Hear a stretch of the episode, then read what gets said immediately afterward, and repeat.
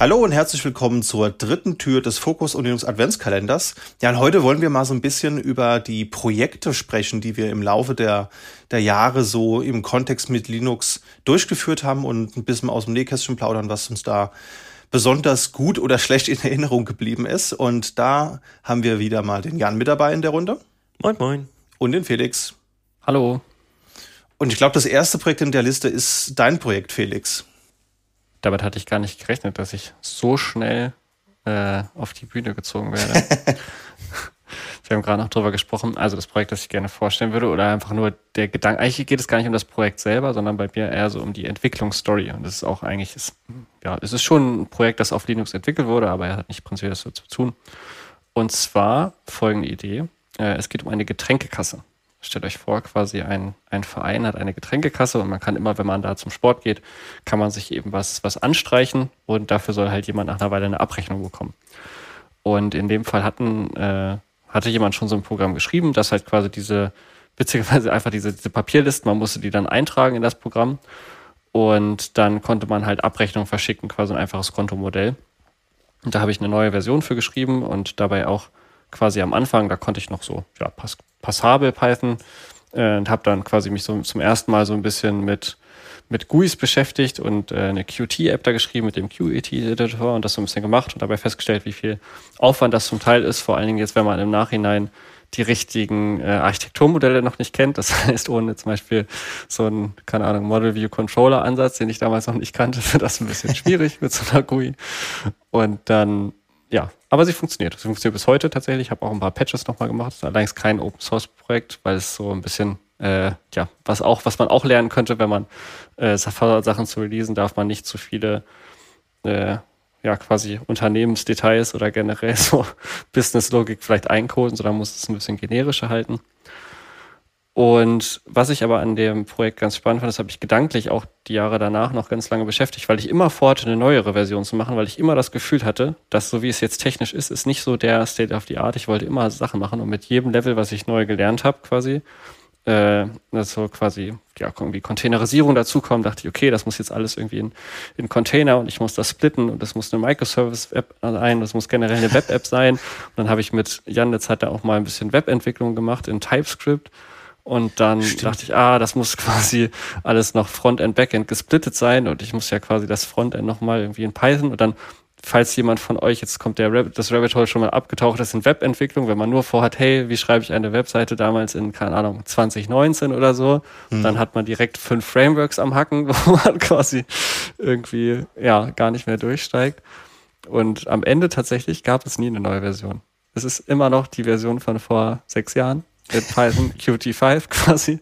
Die läuft auch noch und es ist vielleicht ein, äh, ja, so ein Beispiel dafür, wenn man ein Hobbyprojekt hat, eben, dass man wirklich verwirklichen will, dann muss man einfach einmal den Stack einfrieren und sagen, okay, ich baue das jetzt. Ich baue das jetzt mit den Mitteln, die ich habe, mit dem, was ich kann und gucke nicht immer nach oben, was ich prinzipiell noch so können könnte, weil sonst läuft man Gefahr, dass es halt gar nichts wird.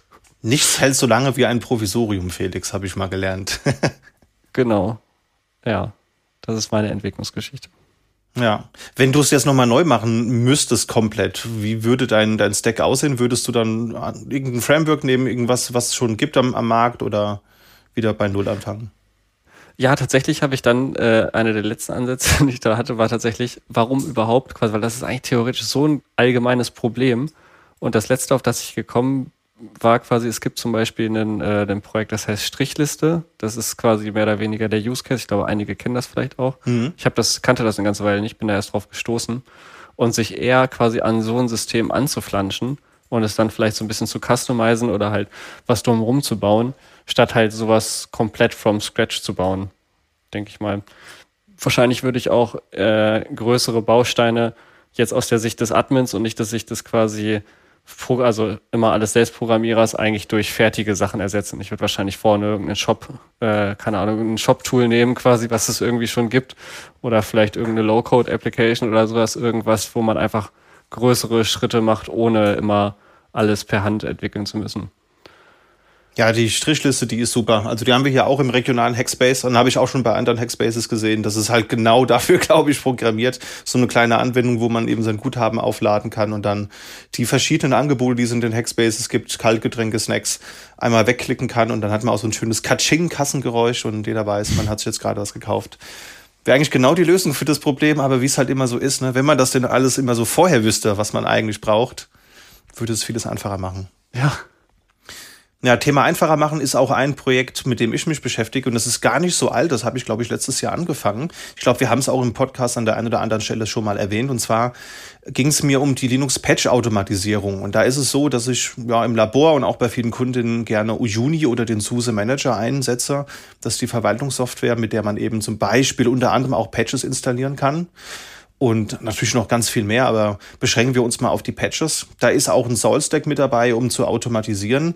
Aber naja, Ansible ist halt eben einfach das, das Flaggschiff quasi. Also jeder, jeder benutzt das gefühlt. Ich kenne sehr wenig Umgebungen, die Solstack einsetzen. Und deswegen war da für mich ein Need da, den SUSE Manager oder den Uyuni selbst über Ansible zu triggern. Ja, und da gab es keine Integration, deswegen habe ich die selbst programmiert. Ansible ist ja in Python geschrieben und da habe ich mir einfach einen API-Client gebaut, der dann eben Dinge über die API triggert. Und der Use Case, den ich damit abbilden wollte, war, und das war auch eine Anfrage von einigen Kundinnen, die wollten halt vollautomatisierte Wartungsarbeiten haben. Ne? Also das Installieren von Patches ist jetzt ja echt nicht so ein Thema, aber du musst halt Monitoring ausplanen, du musst einen VM-Snapshot anlegen, äh, die Applikation stoppen und so weiter. Und dann kannst du eigentlich erst patchen. Also die Vorarbeit und das Aufräumen ist eigentlich viel aufwendiger, als da aufs Knöpfchen zu drücken und die Patches zu installieren. Und da gibt's ja auch schon vorgefertigte Ansible Collections. Also zum Beispiel für VMware gibt's eine Collection, wo man unter anderem auch Snapshots anlegen kann. Für CheckMK, äh, Isinga und wie sie alle heißen, gibt's das eben auch. Und das Stoppen von Anwendungen, das kannst du ja ganz einfach selbst in Ansible bauen. Und was halt noch gefehlt hat, war dieses, das Installieren von Patches über, über Ansible. Und das habe ich halt gebaut. Und das ist immer noch Work in Progress, ist auch in den Show Notes verlinkt, aber man kann damit zum Beispiel Reboots triggern und auch Patches installieren. Und ja, das habe ich bei zwei, drei Kundinnen im, im, im Einsatz. Die sind, waren da sehr, sehr dankbar für. Und das durfte ich sogar auf der SuseCon dieses Jahr vorstellen und auch auf den Uyuni Community Hours, die einmal am Monatsende sind. Und wir hatten neulich auch einen Ansible Hackathon hier in der Firma und da habe ich eine Event-Driven Ansible-Integration sogar gebaut, so ein, so ein POC. Habt ihr EDI, also wie es kurz heißt, schon mal gehört oder damit gearbeitet? Äh, gehört habe ich es, aber ähm, und ich glaube, ich könnte es auch einsetzen, aber ich habe mich noch nie so richtig damit beschäftigt. Also dieses Event-Driven, das klingt halt ganz gut, weil genau das ist eigentlich das, was ich, wofür ich Ansible gerade am meisten benutze. Sieht's bei dir aus, Felix? Ich habe auf jeden Fall mitbekommen, äh, wir setzen uns ja ab und zu mal zusammen und erörtern irgendwie neue Themen bei so Topic-Hackathons und wir hatten letztens einen zum Thema eben Ansible und, und Terraform IRC generell. Und mhm. ich weiß, dass es da eine Kleingruppe gab auf jeden Fall, die sich mit Event-Driven Ansible beschäftigt hat und versucht hat, mal so ein paar Use Cases zu erarbeiten, was da passiert. Ich glaube, aus deren quasi Gruppenpräsentation habe ich auch so grob mitgenommen, worum es geht. Genau, das war auch die Gruppe, wo ich mit dabei war. Ähm, also um es kurz zusammenzufassen, Ansible ist ja bisher eigentlich immer reaktiv gewesen. Das heißt, du startest ein Playbook, das Playbook führt auf x Hosts Rollen aus und tut Dinge, installiert dir Datenbanken oder was auch immer du da gerne haben möchtest. Aber was bisher noch gefehlt hat, ist, dass Ansible selbst mitbekommt, wenn sich was ändert. Und das ist halt noch der Unique Setting Point von SaltStack, weil SaltStack kann so Dinge wie, bei denen heißt das halt, ähm, äh, auch irgendwas mit Event-Driven, das Marketing-Buzzword fällt mir jetzt gerade nicht ein, aber da kannst du dann äh, sowas bauen wie, bevor die Platte voll läuft, wird quasi ein Hilferuf von dem System an den Salt Master geschickt und der kann dann eben, bevor die Platte wirklich voll läuft, über einen API-Call auf dem vSender die Platte noch erweitern zum Beispiel. Also du kannst selbst der Infrastruktur damit bauen quasi. Ja, will man nicht für alles, geht aber für einige Dinge ganz gut. Und das fehlte halt noch bei ähm, Ansible. Und das ist jetzt halt genau das. Also Event-Driven Infrastructure oder äh, ist in dem Kontext so zu verstehen, dass man halt eben eine, eine Komponente hat, die eben auf so einem AWX oder AAP läuft. Und äh, die können dann über API-Calls zum Beispiel mitbekommen, wenn sich Dinge ändern oder können äh, Dinge abfragen. So. Und da habe ich auch eine Integration für gebaut, dass man äh, beispielsweise alle 20 Sekunden lang abfragen kann, ob es Systeme gibt, die einen Reboot brauchen. Und dann kann man die automatisiert auch rebooten lassen. Oder wenn ein System jetzt ähm, als offline angezeigt wird, dann könnte versucht werden, über SSH den Salt-Dienst neu zu starten beispielsweise. Also jetzt vielleicht alles nicht so super wichtige Premium-Use-Cases aus dem echten Leben, aber ich wollte es einfach mal verpocken, dass es funktioniert. Und das ist auch so ein Work in Progress. Und das hat echt sehr viel Spaß gemacht, sich mit der Technik zu beschäftigen, die noch recht frisch ist. Das ist ja erst dieses Jahr auf der Red Hat Summit vorgestellt worden und das mal in die Finger zu kriegen. Du hast auch was in die Finger bekommen, Jan, wenn ich deinen, den Tipp hier richtig lese.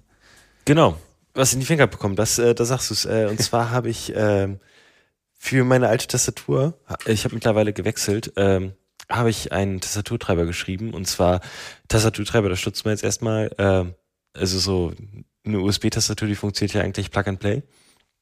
Aber bei der Apex-Serie von SteelSeries, da gibt's immer noch so ein kleines OLED-Display.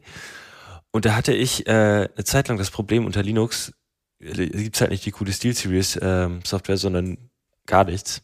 Mhm. Und dann ist auf dem kleinen Display immer nur das SteelSeries-Logo. Und ich weiß gar nicht genau, was da drauf war. Auf jeden Fall hatte ich dann so ein bisschen Burn-In bei meinem Display da. Da dachte ich mir, hm, kannst du ja einmal was programmieren, wo, wo du den Burn-In vermeidest. Und vielleicht kannst du da sogar was Sinnvolles anzeigen. Und jetzt gibt's äh, Apex Tax, habe ich es genannt. Das findet man auf GitHub. Hat, glaube ich, mittlerweile auch 40 Sterne oder so. Ich gucke nochmal eben, bevor ich jetzt hier Quatsch erzähle. Cool. 52 Sterne. Nicht schlecht hier. Ist ja voll die Credibility. Ja, ja, ja. Und ähm, da gibt's jetzt äh, so kleine, kleine Provider, habe ich sie genannt. Da kann man sich die Uhrzeit anzeigen lassen. Ich habe über DBus gibt's das Empress 2 API. Damit kann, da melden sich alle Medienplayer, die quasi mit DBus reden, also so ein Spotify, so ein Lollipop, sogar äh, Firefox und Chrome melden sich da und melden quasi den, den Fortschritt, wo das aktuelle Musikstück gerade ist oder mhm. das aktuelle Video. Und so funktioniert zum Beispiel auch bei GNOME, ist das, glaube ich, irgendwo oben in der Statusbar, dass man da auf Pause drücken kann und sieht, welcher Musikplayer gerade an ist. Und äh, das funktioniert auch für MPV, für VLC und eigentlich äh, jedes Programm, was dieses API benutzt. Manche posten nicht alle Daten, also den Fortschritt im aktuellen Video posten sie vielleicht nicht bei einem äh, YouTube-Video oder so. Und dann funktioniert das nicht ganz so gut. Aber auf jeden Fall zeigt das äh, auf dem kleinen Display dann, wie weit, das, wie weit der Titel fortgeschritten ist, ähm, Interpret und äh, Titel und dann gibt's auch noch, dann hat tatsächlich mal als Pull Request äh, die System-Stats reingepackt, also äh, wie viel RAM frei ist, wie äh, sehr die CPU ausgelastet ist und so weiter und so weiter. Cool. Und äh, genau, das Ganze habe ich in Rust geschrieben und alles auch quasi mit Nightly Rust, also der Entwicklerversion von der, äh, von der Programmiersprache, mit den ganzen neuen coolen Features. Ist alles asynchron geschrieben. Und jeder Provider ist ein asynchroner Stream, der Events wirft. Und ähm, dann wird ausgesucht, welcher, wel, also welcher Stream gerade angeguckt wird und die ganzen Streams werden alles zusammengefasst. Also zum Beispiel Keyboard Input ist ein Stream und äh, System-Events sind ein Stream. Und der fasst es dann alles zusammen und das äh, war gar nicht so, ohne das überhaupt zum Laufen zu kriegen, ohne dass einem der Compiler crasht. Also ich glaube, ich hatte während der Entwicklung, dadurch, dass es Nightly Features waren, hatte ich ein, zwei Internal Compiler Crashes bei Rust.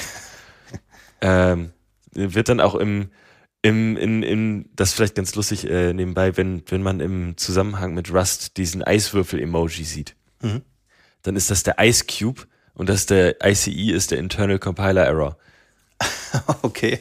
und ähm, dann wird wahrscheinlich gerade darüber gesprochen, dass man mit Rust-Features, die noch nicht fertig sind, gearbeitet hat und die den Compiler gecrashed haben.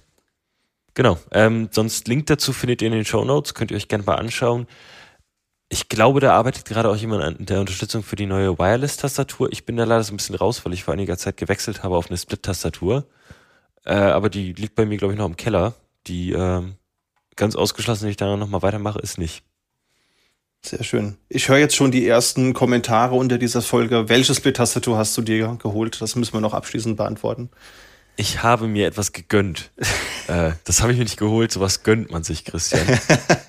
ähm, ich habe mir die äh, Moonlander geholt von, ich glaube, ZSA heißen sie. Ui, das ist aber hier was ganz Schickes und was ganz ja. äh, nicht so kostengünstiges. nee, das tatsächlich nicht. Da äh, da habe ich, äh, das war so ein Impulskauf. Ich habe ihn aber nicht wirklich bereut. Das ist eine tolle Tastatur und ich habe das Gefühl, meinen Händen geht's auch ganz gut und ich kann damit echt gut schreiben. Vor allem das US-Layout, das war quasi mein der finale Schritt, äh, um zum US-Layout zu wechseln. Mittlerweile habe ich das echt gut drauf und kann damit, ja, also wenn nicht sogar schneller tippen als mit einer normalen Tastatur. Und gerade ich, ich bin ein bisschen, äh, die, die ZuhörerInnen haben, haben mich noch nicht, glaube ich, in, in echt gesehen. Aber ich bin nicht der Kleinste und dementsprechend finde ich das äh, ganz praktisch, dass ich die so weit auseinanderschieben kann, wie ich möchte. Das ist ja. äh, sehr angenehm da zu sitzen für meine Arme. Das ist auf jeden Fall echt ein Thema. Muss ich mich auch mal mit beschäftigen. Aber ich bin da echt ein bisschen alt eingesessen. Ich will überall ISO.de haben und egal. Ähm, da müssen wir, glaube ich, an, an anderer Stelle mal drüber reden. Aber alt eingesessen ist auch eine Überleitung zum letzten Thema. Ich habe nämlich was richtig Altes ausgegraben und zwar Ubuntox. Und das ist ein ressourcensparendes Mini-Linux von 2007 und eins meiner ersten Linux-Projekte gewesen. Da habe ich mich als äh, Berufsschüler, der zu viel Zeit hatte, mal hingesetzt und habe mir gedacht, aha, man kann Ubuntu-ISOs remastern. Das wäre doch cool, wenn man da mal so ein Mini-Linux baut. Also ich habe damals schon ältere Rechner irgendwie in meinem Fundus gehabt und auch ältere Rechner gesammelt. Und äh, das war auf Basis von Ubuntu 6061 LTS. Und wie der Name schon ein bisschen verlauten lässt, ist ein Ubuntu mit einem Open Box Desktop und einem Panel und leichtgewichtiger Softwareauswahl, also wirklich nur das Nötigste, dass man halt eben auch auf so einem alten Rechner damit arbeiten kann. Und ja, da habe ich auch versucht, also ich habe eine, eine erste Alpha-Version habe ich davon veröffentlicht und habe es dann aber nicht mehr groß weitergeführt, weil halt eben das so, ein, so eine One-Man-Show dann war. Also da haben sich nicht so viele dran beteiligen wollen. Ich hatte auch versucht, das mal hier regional so im Gebraucht Notebook-Händler äh, schmackhaft zu machen, warum, ob man dann nicht mal so ein paar CDs auslegen könnte oder so und habe das auch demonstriert, aber die waren da auch nicht so angetan von. Von daher, es war ein lustiges kleines Sommerexperiment, würde ich sagen. Und ich habe sogar festgestellt, es wurde sogar in ein, zwei Fachbüchern aus der Zeit erwähnt, also echt äh, spannend. Ähm, es gab wohl doch ein paar Downloads. Ich hatte auch so ein, zwei Mirror-Server, die waren äh, ganz okayisch besucht. Und das ist sogar ein ähm, Artikel erschienen im Freies Magazin 2007 in der Oktoberausgabe. Haben wir euch mal in den Shownotes verlinkt. Und auch die, die Alpha-ISO habe ich noch auf irgendeinem Server gefunden, habe ich auch mal verlinkt. Wenn ihr Bock habt, mal so Retro-Charme äh, zu haben, kann man da mal reinschauen. Also war schon, war schon ein spannendes Projekt, aber ist nichts weiter draus geworden. Aber muss ja auch nicht. Ja, cool. Ja, dann vielen Dank für eure Einblicke. Und dann würde ich sagen, hören wir uns morgen wieder. Bis morgen. Bis morgen. Bis denn.